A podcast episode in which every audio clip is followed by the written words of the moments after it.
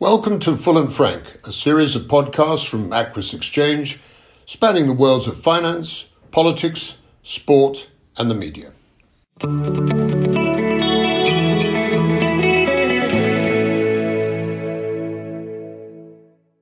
Hello again, and welcome to this Full and Frank podcast on behalf of Aquis Exchange.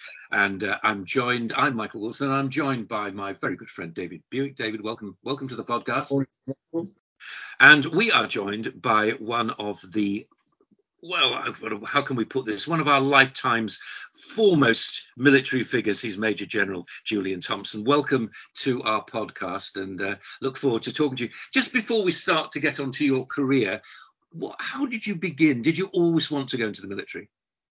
Yes, I had ideas of going to military, but I eventually settled on the Royal Marines for the very good reason that my left prop and right prop in my house rugby team joined the Royal Marines as national servicemen. and, and they, they, were they were with you as you started, were they, or uh, did, you join as a gang, as it were?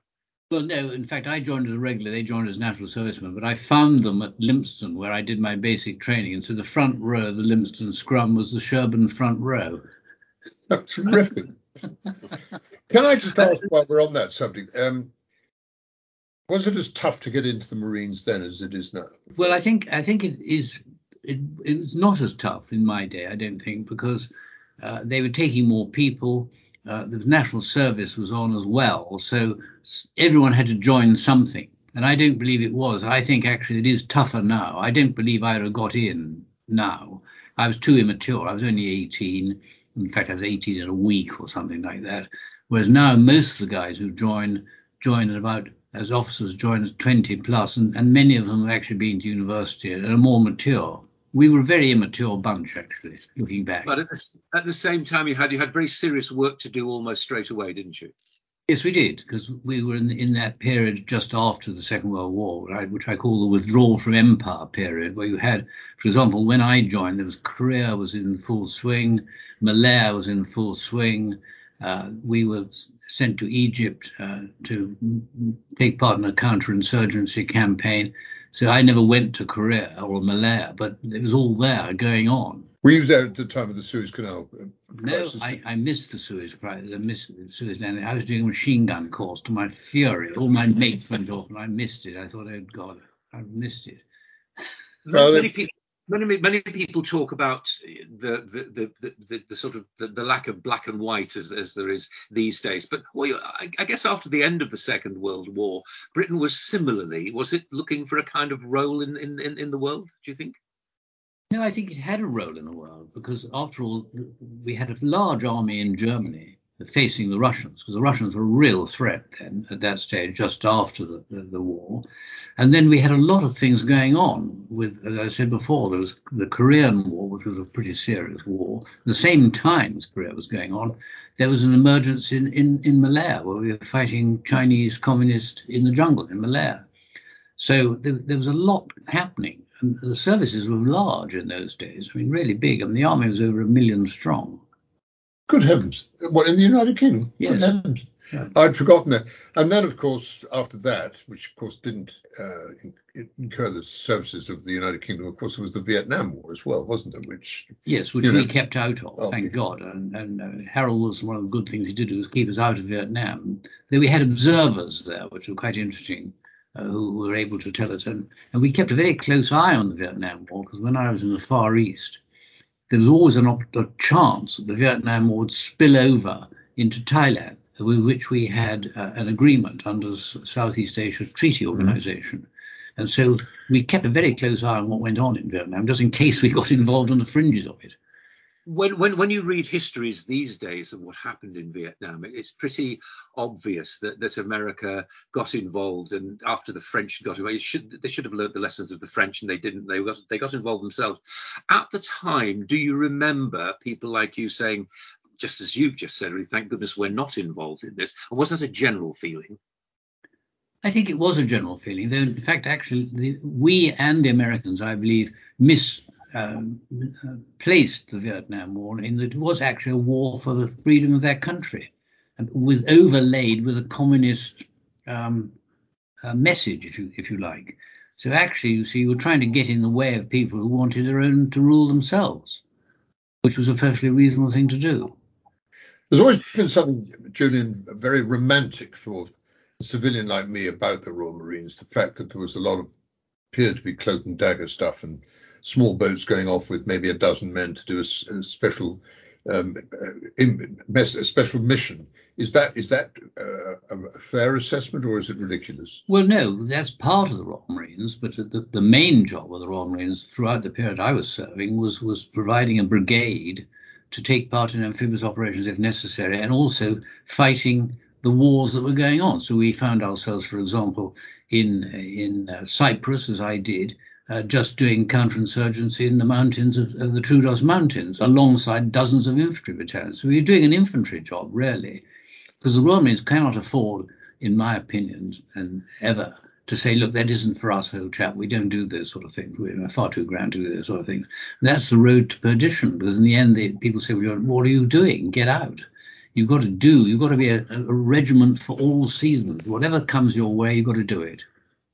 What, what, were your first Sorry. thoughts when the um, what, what were your first thoughts when something which th- th- those those were wars going on away from here but suddenly when the falklands arose it was at a, a crucial point i remember it very well myself and, and you know being quite trepidatious about what was going to happen because it seemed to have a, a massive influence on, on, the future of this country, which it, which it clearly would do, and, and, it, and, it, and it did. When you get that sort of right, you're off. What what are your thoughts about it? Well, at the time, we never thought it would happen because we were told um, that Britain would do nothing about it. I mean, the Foreign Office advice uh, was to Margaret Thatcher don't get involved. And the MOD advice, because the MOD had done a study before the war, i.e., in November the year before, where they'd come up with the, the idea that it was a silly thing to do it was impossible. So actually, the, the, the, the thing had been marked it, or been put in a box marked Mission Impossible. They then opened the box and said, do it. So it came as a huge surprise to everyone. I, I never thought we'd do it to, until I was told at two o'clock in the morning, do it. I mean, when we before we came on air, Julian, I, I was fascinated here because I suggested to you that Falklands actually wasn't strategically that important. It was just really a question of Argentina against the UK. And you put me firmly in my place. Could you just explain to the listeners why the Falklands was actually strategically very important? Well, if you close the Suez, uh, not the Suez, the Panama Canal, which you could actually do quite easily by just even pretend to do it. Sorry, we the big mistake. We jammed a tanker across the locks and closed it. You've closed off the communications by sea between the Pacific and the Atlantic. And uh, I always think that uh, it's very fortunate that Argentina did not possess the Falkland Islands, for example, during the Second World War, because they might well have given the Germans a base there, bearing in mind they were pro German.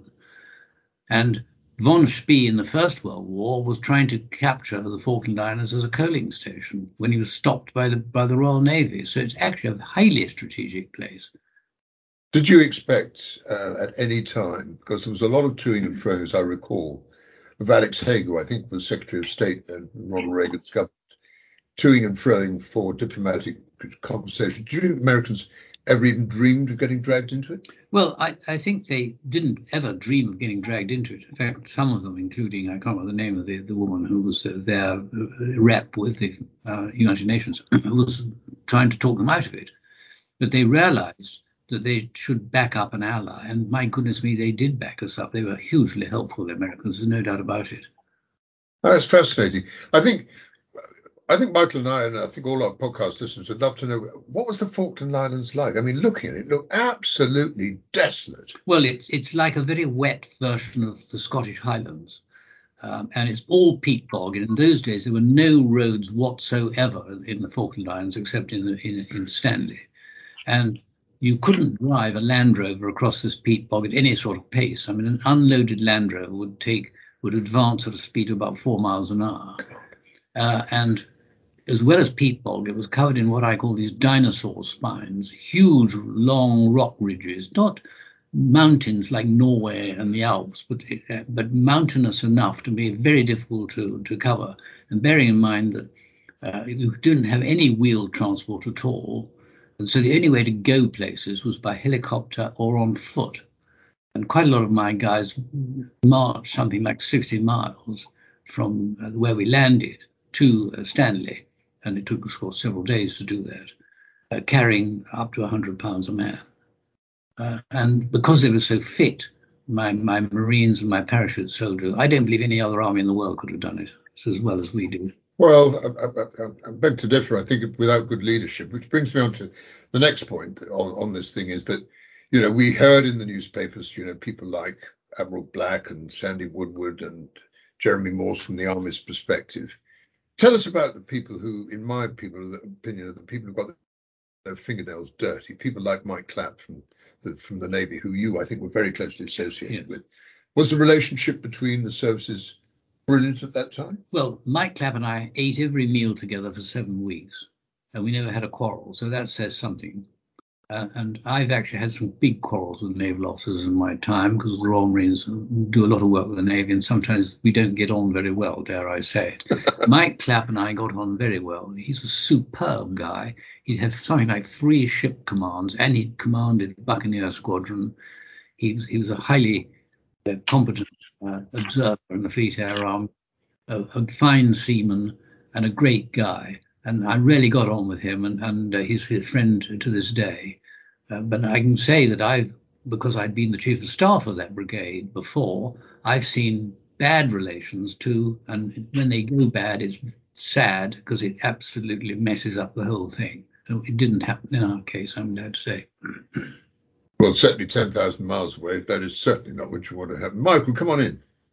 Opinion about Colonel H and and the Victoria Cross varies, doesn't it? About how he was.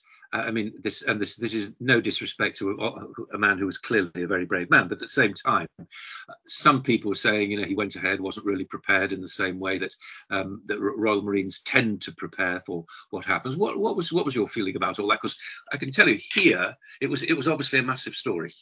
Well, H I knew, and I met him before uh, when I'd served in Northern Ireland. He was on, on, the staff of the brigade we were under. Uh, he was a very fine man. In fact, his great legacy was the training that he gave that battalion, which enabled it to do what it did once he was dead. And I will not uh, entertain any criticism at all because he was under huge pressure. And one of the reasons he was under huge pressure was I didn't give him the resources he asked for to carry out that battle. He asked for light armor, and I refused to let him have it. And I should have actually really resourced that battle by taking another unit down there and commanding it myself, not in order that I would do it better than him, but uh, if we'd, we'd have been through that place like a knife through butter with two commandos or two battalions plus some light armor. And I under resourced H, so I cannot turn around and say, look, why did you do it that way? The reason was he was under huge pressure to do it and get it right. And he went forward because he deemed that he needed to be there. And he, as a CEO, deemed it, and I'm not going to criticize that ever. Uh, and he was killed. And many CEOs have been killed. There's no rule that says a CEO can't be killed. I can quote many examples of CEOs being killed in war uh, where they have to go forward when things are getting sticky and show an example. And he died doing that. Strategically, when you say he was under resourced, courtesy of your leadership, presumably these resources were needed elsewhere, and it was a matter of judgment. well, part. actually, the reason was that we were ordered to do Goose Green, which, in my opinion, was a complete waste of rations doing it. Dare I say it? My um, uh, intelligence guy, who was a highly experienced soldier, said, "Look, Goose Green is a self-administering POW camp. Leave it." And what we had planned to do was a raid to draw their eyes away from the way we were going, which was round the northern route, uh, and, and make them think we were going to use the southern route, i.e., through uh, uh, Darwin and Goose Green and Fitzroy. Mm-hmm. And that was the aim of the raid. And then eventually I was summoned by John Fieldhouse, who was the task force commander, to the SATCOM, who said, why, why have you cancelled Goose Green? I said, because we're busy trying to get onto Mount Kent to do the proper thing, go the right way.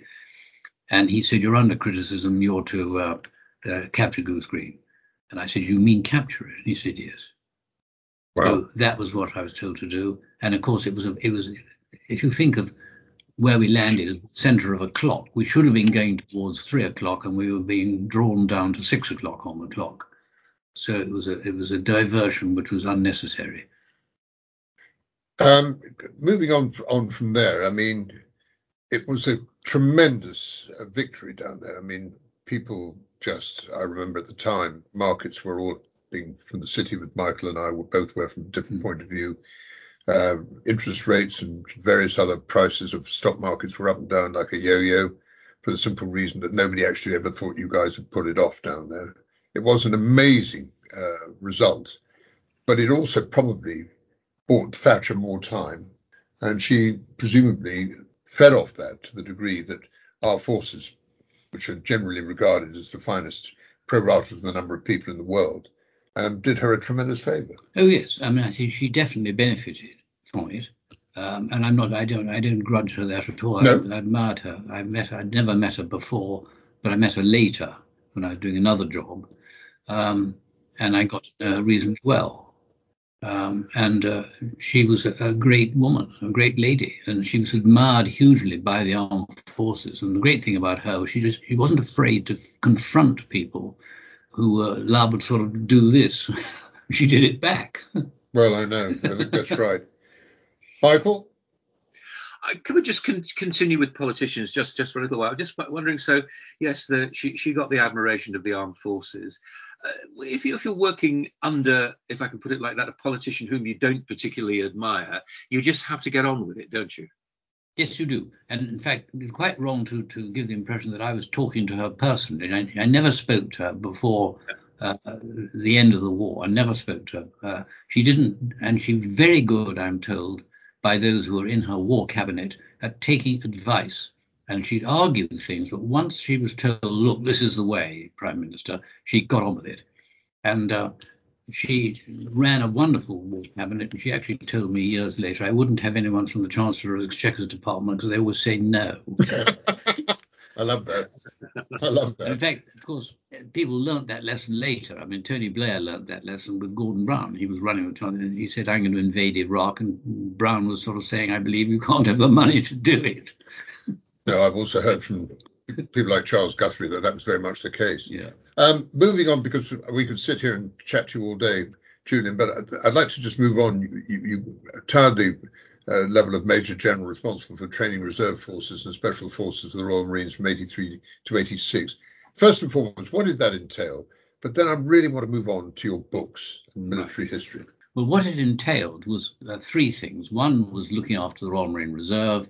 Secondly, was looking after all Royal Marine training. And the most interesting thing was was uh, being in charge of the UK's Maritime Counterterrorism Force, which was a combination of SBS and other specialists.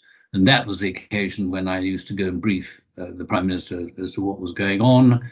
And in fact, we gave her a demonstration of how we would take back a hijacked ship uh, and we did it in daylight. We had done it at night. And the point of the story is that the Herc dropping the boat, because you drop a boat over the horizon and then catch the chaps up, had to do it in sight. And we nearly had the boat dropping on us. And I looked up and I suddenly saw this boat descending on where we were standing on the flight deck of this RFA. And uh, the headline went through my head Marines kill Maggie. and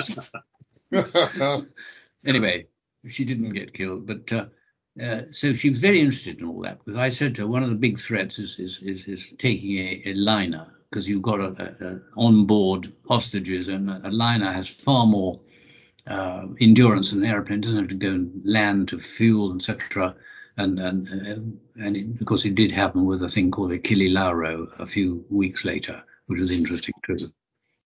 But there, there again, there, a liner is more of a sitting duck as well, though, isn't it? In Oh some yes, respects. oh yes, it is. It, it, but it, it's always quite a, a, uh, tempting target for terrorists. You've written some great books, Julian, and uh, first and foremost, I'd like to ask about two. First and foremost, um, for No Picnic, and then this wonderful illustrated book that you showed me before, which I'm sure many of our podcast uh, listeners would love to have. I can't tell you, it's absolutely brilliant. And also, it'll lead us on to another question to ask you about what the great leaders of the, in the military were.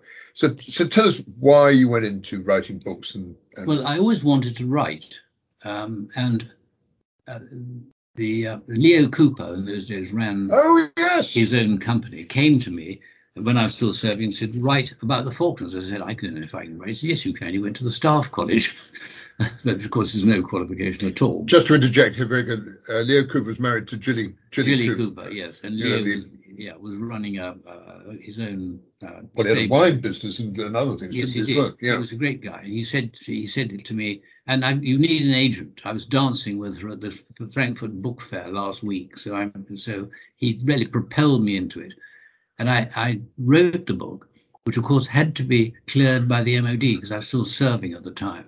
So I've had to update it since quite considerably in order to be slightly more frank in certain areas and, uh, and put in it new information that I've gar- garnered since.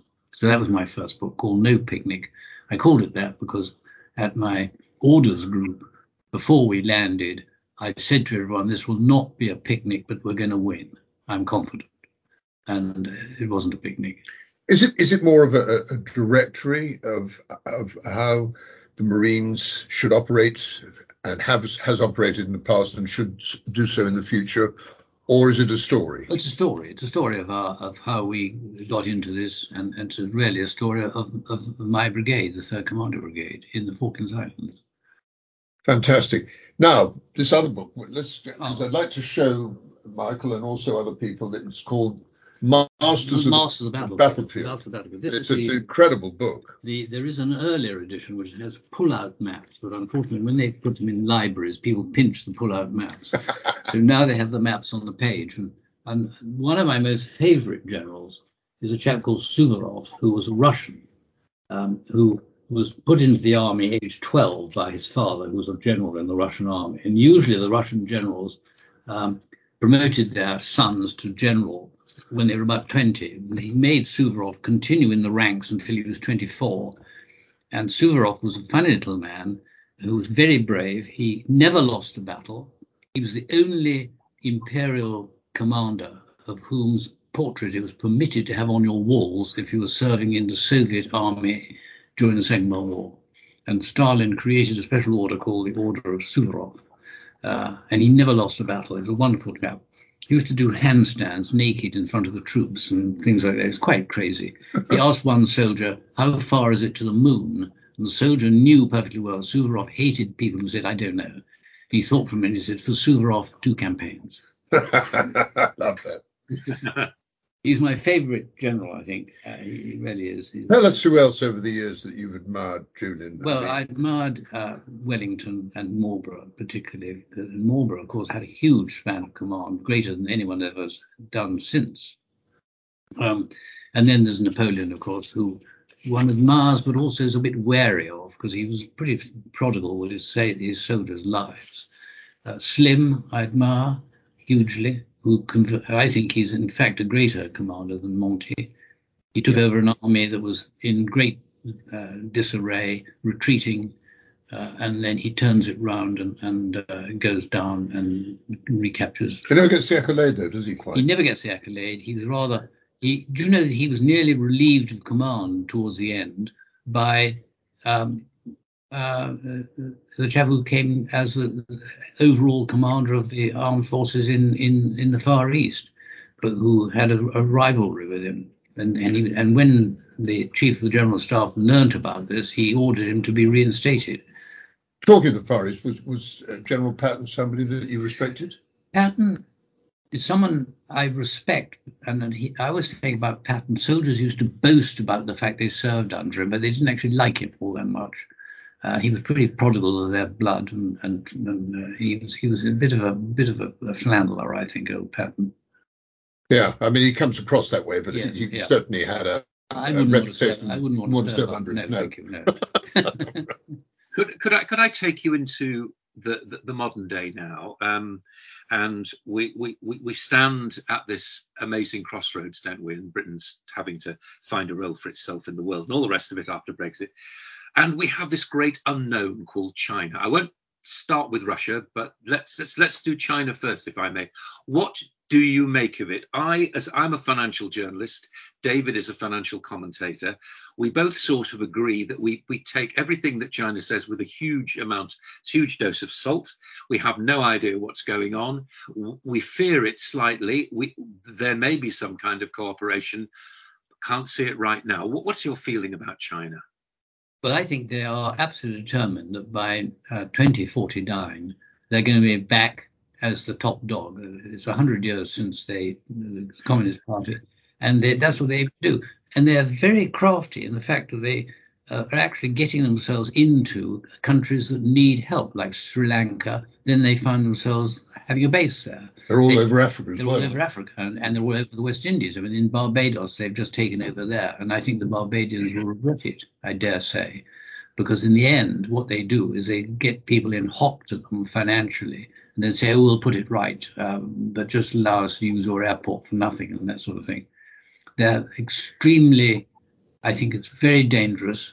I think you've got to look and look and treat them with great respect because uh, they've got some extraordinary ideas. For example, they now aim to have by 2049 a permanent station on the moon, perm- permanently manned. And why? Because the moon looks at us, doesn't it? If you if you control the moon, you maybe you control part of space. So those are the sort of ambitions they've got. What about Russia? I mean, again, you know, Putin seems to have given himself a lifetime yes. presidency, but this is a country that economically is in very bad shape, which you can't say the same for China. No, no, I think, I mean, Putin is is a, a dangerous man because he's he's absolutely determined that Russia will get back to where it was as, it, as the Soviet Union. He's, he's on record as saying one of the worst things that ever happened was the, the demise of the Soviet Union.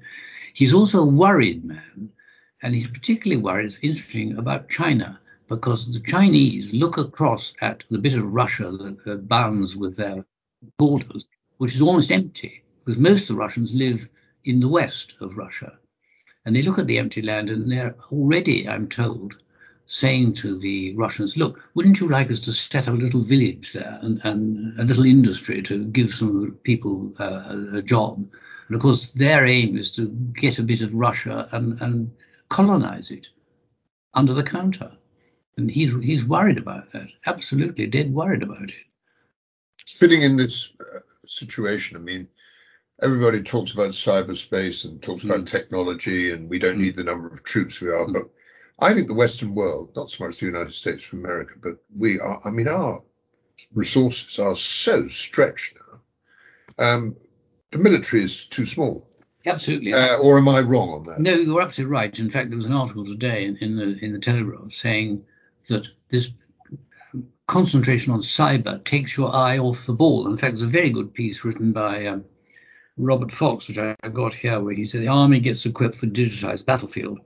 And he ends it with, I think, the really um, perceptive comment: the future soldier plan, future soldier plan like most plans of battle, probably won't last much more than the first few minutes of contact with adverse reality. And actually, Robert is a very experienced war correspondent who's seen the face of battle close to. I mean, in the Falklands, he took part in three battalion attacks, which not many journalists can say they took part in in three in a space of three days. And he then went to the Gulf, and he's a very experienced guy. And I think he's hit the nail on the head. We've got to be very careful that the politicians don't say it's all going to be cyber in the future, and they see cyber warfare as a sort of cheap option because people are so expensive uh, to cut the size of the armed forces, and we'll all do it by machines, and oh boy, and it'll all be cyber. Well, I can tell you that the enemy always chooses your weakness as his the thing to attack, and if we can't act in a normal and conventional way, then that's where we'll be tested, I think. Michael, I have I've come to my end. Thank you. I would like to add a few more bits and pieces, if I yes, may. Um, the one of my issues, which I've been challenged and probably rightly criticised over, is that during the Obama administration for eight years, because of his dislike of the Russian set up the Russian regime and his loathing of Putin, and also something similar towards China. He abrogated his responsibility as leader of the Western world in carrying on a dialogue with them, even if he hated them, mm. because if your enemy, you've got to know him better than you know your friends, I mm. think. And I think he's put the United States of America and the rest of the free world on the back foot. And I think this is reprehensible, and I think it was a serious error of judgment. Do you think I'm right, or do you think I'm wrong? Yes, I think he, he, he was a misjudgment. You should never underestimate them, and you've got to keep talking. The only way you're going to find out really what is going on, what's in your enemy's mind, is by talking to him. If you ignore him and pretend he doesn't exist or try and blank him out, that's a great mistake. I think that's right. Well, anyway, Julian, we've had a wonderful half an hour with you. Most grateful to you for your insights. You've been a real treasure, my word. The country owes you an awful lot for what you achieved going back to 1982 and and from there on. Bless you and thank you very much indeed. Thank you very much. Indeed, thank you. Very, very, very interesting. Thank you very much indeed.